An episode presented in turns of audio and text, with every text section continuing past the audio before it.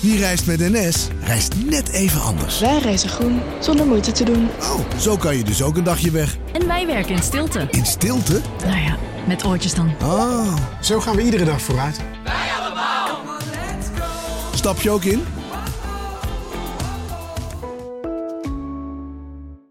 Een maatschappij waarin iedereen meedoet.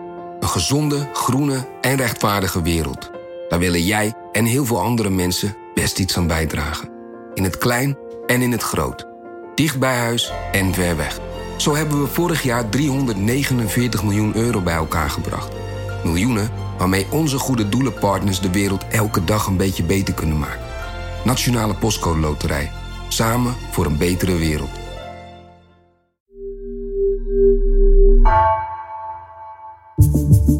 Vanaf de redactie van NRC het verhaal van vandaag. Mijn naam is Floor Boon.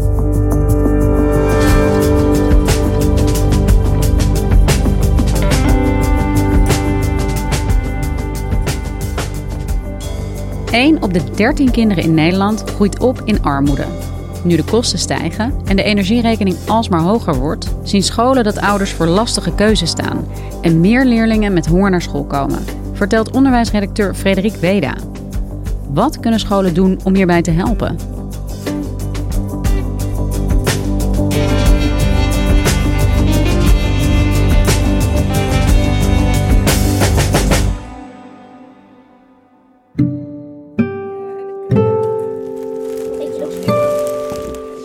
Één pindakaas, één shim en één pasta.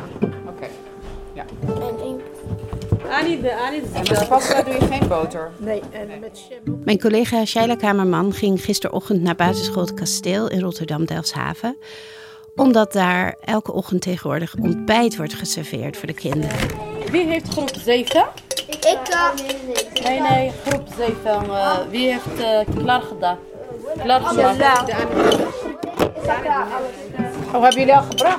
Dat doen ze omdat ze merken dat te veel kinderen s ochtends met een lege maag naar school kwamen. En een aantal moeders smeert elke ochtend vroeg bruin brood voor alle kinderen die dat willen. Mama, je was gisteren was er twee, uh, één shampoo. De aantallen kinderen die er een beroep op doen of die het nodig hebben, groeien hard. En zeker nu de laatste tijd um, de prijzen zijn gestegen van alle producten, ongeveer 10% gemiddeld. En ook de energierekeningen binnenkomen die je vooruit moet betalen soms als je een variabel contract hebt. Dat is voor iedereen te merken, maar helemaal voor mensen met een heel laag inkomen of een uitkering. Die hebben al weinig reserves, die hebben sowieso weinig te besteden en uh, ja, dat gaat er gewoon sneller op. Dus in het hele land merken mensen dat. En dus ook vooral uh, gezinnen met kinderen. Ze zijn klaar toch? Yes, ze zijn klaar. Ja, Frederik, jij schrijft over onderwijs. Dit gaat ook over hoe scholen daarmee omgaan. Maar ik probeer het even tot me te laten doordringen. Zo ontzettend veel kinderen die in armoede opgroeien en die dus met een lege maag naar school gaan en het nodig hebben dat ze daar ontbijt krijgen. Het, het zijn echt gewoon hele ijskoude, harde feiten, maar ze zijn tegelijkertijd niet onbekend. Alleen zeg jij, het neemt nu toe, het wordt zichtbaarder. Is dat ook de reden dat jij hier ja, nu over schrijft? Ja, na de zomervakantie dacht ik, um, de prijzen stegen. En ik dacht, ik zal eens even bellen naar een aantal basisscholen in achterstandswijken die ik ken. In Rotterdam, in Zaandam, in Sneek. Uh, om te vragen of zij al merken dat ouders en kinderen er uh, meer last van hebben van die prijzen. En ja, allemaal brandden ze onmiddellijk los. De directeuren, ze zeiden, dit is zo'n grote zorg. De ouders hebben stress. In de ouderkamer, als we s ochtends even bijkletsen, gaat het niet over de vakantie. Het gaat over de gasrekening. En wat ik zelf nogal heftig vond, was een jongetje in Rotterdam. Van elf jaar op de basisschool. Katamaran is dat in Rotterdam, Lombardije. Die maandag op school duizelig werd en hoofdpijn kreeg. En de juf dacht, hij is ziek. Dus ze belde zijn moeder om te vragen of hij naar huis kon. En toen zei zijn moeder, mag ik even met de ouderconsulent praten? Want heel veel ouders willen helemaal niet rechtstreeks met de juf over dit soort dingen praten. Dat is een autoriteit, hè, de juf. Dus, maar er is vaak een ouderconsulent tegenwoordig die dan meer vertrouwen geniet op dit gebied. Zij sprak de ouderconsulent en ze zei, hij is niet ziek. Hij heeft honger. We hebben al sinds vrijdag niks meer gegeten. En dat was dus drie dagen. En het geld was op op vrijdag. Dus er was gewoon, ja, ze hebben misschien water wel gedronken, maar er was, was niks meer gegeten. Dus het jongetje viel gewoon om van de honger. Nou, dat vertelde ze mij dus toen ik belde. Gewoon. Nou, dus ik schreef het op. Het was een van de vele voorbeelden. Het sprak natuurlijk tot de verbeelding. Dus overal waren mensen gechoqueerd van... jeetje, hoe kan het nou in Nederland, zo'n rijk land... dat een kind van elf gewoon drie dagen niks eet? Dat kan gewoon niet waar zijn. Maar het was wel waar. Er zijn kamervragen over gesteld aan minister Schouten. Zij is minister van Armoede. Ja, voorzitter, dit is dus het Nederland van Rutte. Een land waarin een jongetje letterlijk op school neervalt vanwege de honger. Hoe lang kan dit kind nog wachten totdat het kabinet met een plan heeft, is gekomen dat daadwerkelijk helpt? Wat moet er dan met die ouders? Moeten die gewoon honger lijden, omvallen, niet meer voor die kinderen kunnen zorgen? Dat kan toch niet, voorzitter? Daar moet toch ook wat voor gebeuren?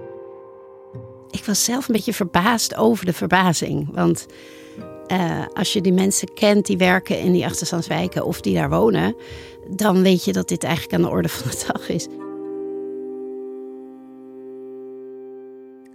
Als we even kijken naar de omvang van armoede in Nederland en de omvang van de kinderarmoede specifiek. Hoeveel kinderen groeien er in Nederland op onder de armoedegrens? Dat zijn er nu ongeveer 1 op 13 volgens het CPB en de SCP, die daar altijd aan rekenen. Um, en zij voorspelden in juli dat als het zo doorging met alle prijsstijgingen en uh, de stijging van de energienota, dat het er dan volgend jaar 1 op 10 zou zijn. Dus dat is gewoon, ja, bijna 10% van de kinderen. Ja, dat is echt heel erg veel. Hè? Ik bedoel, ik stel me even een goed gevulde klas voor en dan zijn dat er drie in een klas. Ja, maar aangezien het onderwijs in Nederland heel gesegregeerd is, zul je zien dat er in arme wijken dus tien kinderen in een klas dan in armoede opgroeien. Uh, en misschien tien of vijftien niet. En in een andere wijk helemaal niemand in de klas. Waar ligt de armoedegrens in Nederland? Die ligt bij een, een, zeg maar een alleenstaande moeder met twee kinderen op 1600 euro netto per maand. Exclusief toeslagen. Nou, van die 1600 plus toeslagen moet je dan de huur betalen, gas en licht, eten, drinken, zorgpremie, kleding, schoenen. Kinderen groeien. Dus je moet telkens weer schoenen kopen. Een telefoon als ze wat groter zijn. Um, internetverbinding. En dan schoolspullen, sportvereniging, zwemles. Dat soort dingen, dat, nou, dat schiet er dus vaak bij in, hè, die laatste dingen. Is er iets te zeggen over wie in Nederland in armoede leven? Dat zijn natuurlijk hoofdzakelijk mensen met een uitkering die niet werken of kunnen werken. Mensen met een uh, chronische ziekte en dus een uitkering. Hè. Kan psychisch zijn, kan lichamelijk zijn, uh, of beide. En mensen met een heel laag inkomen, dat is een hele grote groep. Hè. Die gewoon hard werken, soms s ochtends en s avonds. Of gewoon zes dagen per week hard werken in de zorg, onder in de zorg dan. Hè. De thuiszorg, de verzorgende die groep en uh, mensen in de catering werken gewoon van die, of schoonmaak, baantjes buiten de kantooruren, die heel slecht betalen toch wel. En het effect hiervan op kinderen, wat weten we daarvan? Om goed te functioneren op de basisschool heb je eigenlijk als kind uh, rust nodig thuis. Hè? Genoeg eten s ochtends en smiddags en s avonds. En geen stress. Dus gewoon geen ruzie, geen, geen gespanning. Dat is gewoon het beste voor kinderen. Dat zegt Hans Spekman ook heel goed. Uh, hij is voorzitter van het Jeugdeducatiefonds. Die hoort van ouders ook dat ze zelf op zichzelf bezuinigen. Om de, om de kinderen dus wel uh, eten te kunnen geven. Eten ze zelf soms wat minder. Ik had een gesprek met de oudercommissie. Die ouders zeiden nou, ik eet nu minder. Maar mijn kind heeft dat niet door dat ik minder eet. Dan komt het gesprek over, ja, maar kinderen zijn best slim je voelt zoiets aan. En toen uiteindelijk was de eindconclusie van al die ouders: ja, die kinderen weten dat ik gewoon de maaltijd oversla om hun extra eten te geven. Het is natuurlijk niet zo dat kinderen dat niet merken. Die weten dat heus wel. Die voelen dat. Ja, Frederik, in Rotterdam-Delfshaven wordt dan op een aantal scholen ochtends brood gesmeerd, ontbijt gemaakt voor kinderen. Uh, zodat ze genoeg te eten hebben. Zie je dat bij meer scholen, dat ze bijspringen? Het was lange tijd taboe in Nederland om ontbijt te serveren op school. Waarom? Het idee was dat moeten de ouders echt zelf regelen. Dat is hun verantwoordelijkheid. Kom op, weet je, dat kun je. Neem die verantwoordelijkheid. Dat idee. Maar uiteindelijk heeft een kind daar niet zo heel veel aan als hij echt niks krijgt. Of als hij echt geen eh, ontbijt krijgt. Dus dat is nu veranderd. Bijvoorbeeld het Rode Kruis in Friesland. Die geven sinds februari ontbijtpakketten op school. Op sommige basisscholen dus. En uh, dan krijg je gewoon op maandag een zak met boodschappen. Waar je thuis dan vijf dagen ontbijt van uh, moet maken. Maar er zijn ook scholen waar echt op school gegeten wordt. In Zaandam bijvoorbeeld, één keer de week. En dat wordt verzorgd door Tommy Tomato. Dat is een, een bedrijf dat feitelijk commercieel werkt voor, voor gezonde maaltijden op, op allerlei scholen. Maar het hier dan gratis doet, omdat dit zo'n arme buurt is. Dus er zijn allerlei kleine particuliere initiatieven die inspringen als een school dat vraagt. En sterker, de bewindslieden of mevrouw Schouten van Armoede, die heeft nu toegezegd in de Kamer dat samen met het Jeugdeducatiefonds op een aantal scholen waar het echt nodig is, dat zijn er volgens meneer Spekman sowieso 500, gaat betalen voor ontbijt. Ik ben nu in gesprek met onder andere het Jeugdeducatiefonds, maar ik doe het ook met gemeenten en ook andere organisaties om te kijken hoe we ervoor kunnen zorgen dat kinderen op scholen waar dat nodig is ook echt eten kunnen krijgen. Dat gaat dan vaak om een ontbijt of iets dergelijks. Uh, dus daar zijn we heel concreet mee bezig. Dat zal niet op alle scholen zijn, want ook niet op alle scholen is dat ook nodig. Maar met de collega van OCW zijn we juist aan het kijken hoe we dat ook gericht kunnen doen daar waar die nood ook hoog is. En dit is dan iets wat er, hè, dan wordt er dus ingesprongen door de overheid op een stuk dat in een krant verschijnt.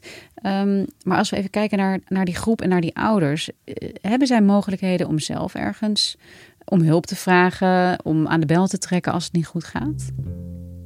Mogelijkheden zijn er, maar die moet je wel zien en weten en grijpen. En als je je schaamt of je spreekt de taal niet of je bent bang of er zijn zoveel redenen om het niet te doen helemaal niet fijn om te zeggen dat je niet goed voor je kinderen kunt zorgen. Je bent misschien ook bang dat jeugdzorg zich gaat bemoeien. Dus heel veel ouders weten het gewoon echt niet. Er is nu dus ook die energietoeslag, hè? die wordt uh, aan de minima. 20% van de mensen die recht op heeft, krijgt het gewoon niet, omdat ze het niet weten. En de vraag wordt vaak opgeworpen of de ouders, uh, wat het precies de verantwoordelijkheid is van de ouders zelf. Hè? Maar sommige ouders werken keihard, s'nachts of s'avonds, in uh, laagbetaalde baantjes om rond te komen.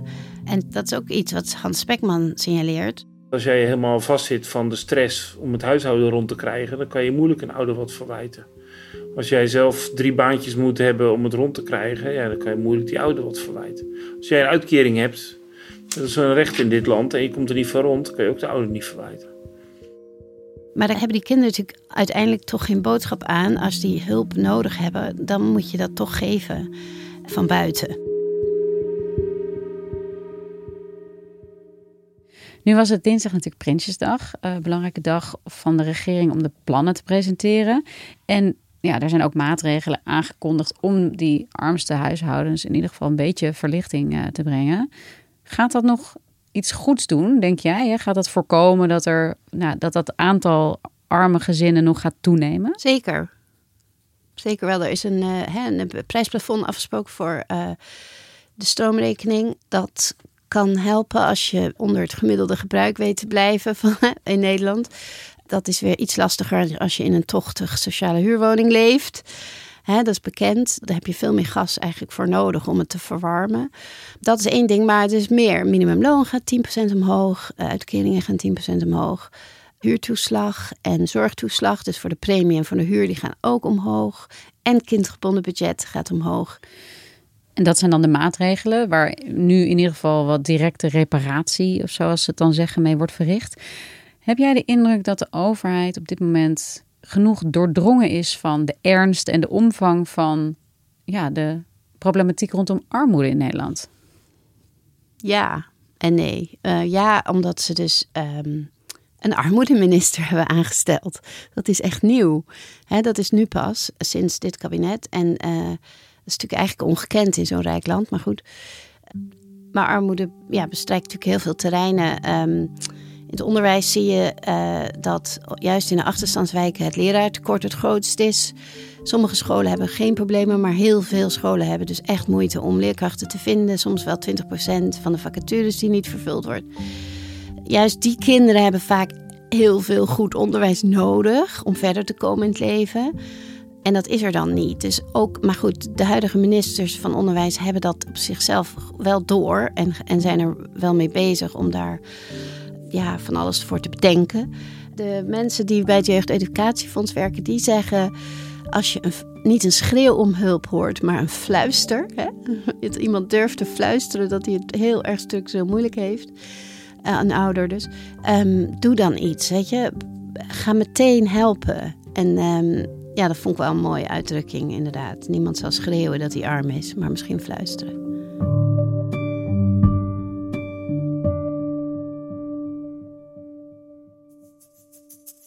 Dankjewel, Frederik.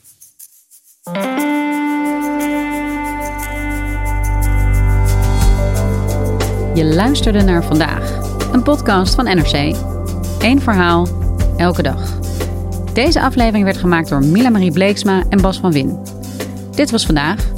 Morgen weer.